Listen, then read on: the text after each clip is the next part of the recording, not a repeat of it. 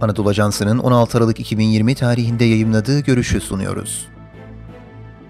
Fransa'nın Afrika ile adil olmayan ekonomik ilişkileri Yazan Muhammed Badine El Yattiyu Seslendiren Halil İbrahim Ciğer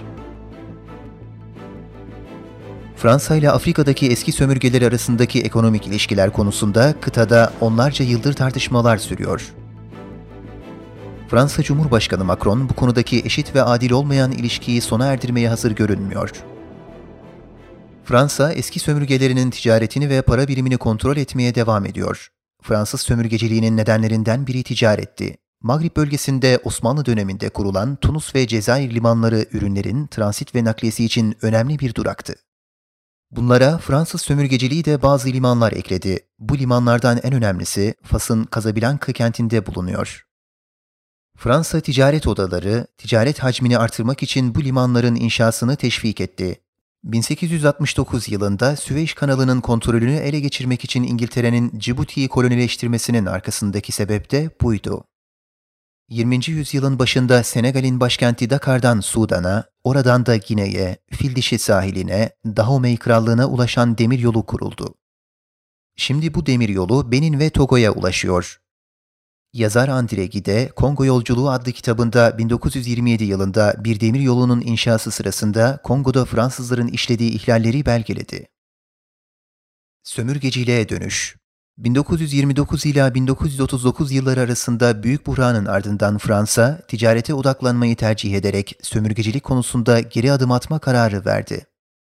Eski Fransa Cumhurbaşkanı Nicolas Sarkozy, 2007'de Senegal'de yaptığı konuşmada Afrikalıları kültürlerinin tutsağı, mantıksız ve geleceği düşünemeyenler şeklinde nitelendirerek Afrikalı adamın sorunu tarihe yeterince girmemesidir ifadesini kullanmıştı. Sarkozy'nin açıklaması kıtada protestoların fitilini ateşlemiş ve entelektüelleri kızdırmıştı. Senegalli ekonomist Felvin Sar'ın Fransa'nın parasal işbirliği anlaşmalarının dışında bırakılması çağrısında bulunması da Afrikalı düşünürlerin Fransa'ya güvenmediğini gösteriyor. Fransa şu anda petrole ve doğal gaza ilgi gösteriyor. Fransız Total şirketinin doğal gaz ve petrol üretiminin %28'i Afrika'ya dayanıyor. Fransız Profesör Frédéric Mounier, Fransız petrol arzının %36,4'ünün Afrika'dan geldiğini kaydetti. Afrika ülkelerinin döviz rezervlerinin %50'si Fransa'da tutuluyor. Para ve egemenlik Para devlet egemenliğinin aracıdır ancak 60 yıllık bağımsızlıktan sonra bile Afrika'nın güneyindeki eski sömürge ülkeleri bu egemenliğe sahip değil. Fil dişi sahili Cumhurbaşkanı Attara, Fransa'nın güvence altına aldığı parasal birliği savunurken, Afrikalılar bu işbirliğine para birimlerinin değeriyle rekabeti, endüstriyel gelişmeyi ve ülkenin Batı Afrika frangı bölgesinde ilerlemesini engellemesi nedeniyle ağır sonuçlar olacağı için karşı çıkıyor ve uyarıyor. Coface şirketine göre 2001'den bu yana Fransız ticaret hacmi %12'den %6'ya düştü. Dolayısıyla Afrika'da Fransa ticaretinin gerilemesi büyük ölçüde belirgin hale geldi. Paris'teki Stratejik ve Uluslararası İlişkiler Enstitüsü Müdürü Philip Hugon'a göre Afrika'nın Fransa'nın ihracatındaki payı 1970 yılında %8,7 iken 2015'te %5'e düştü.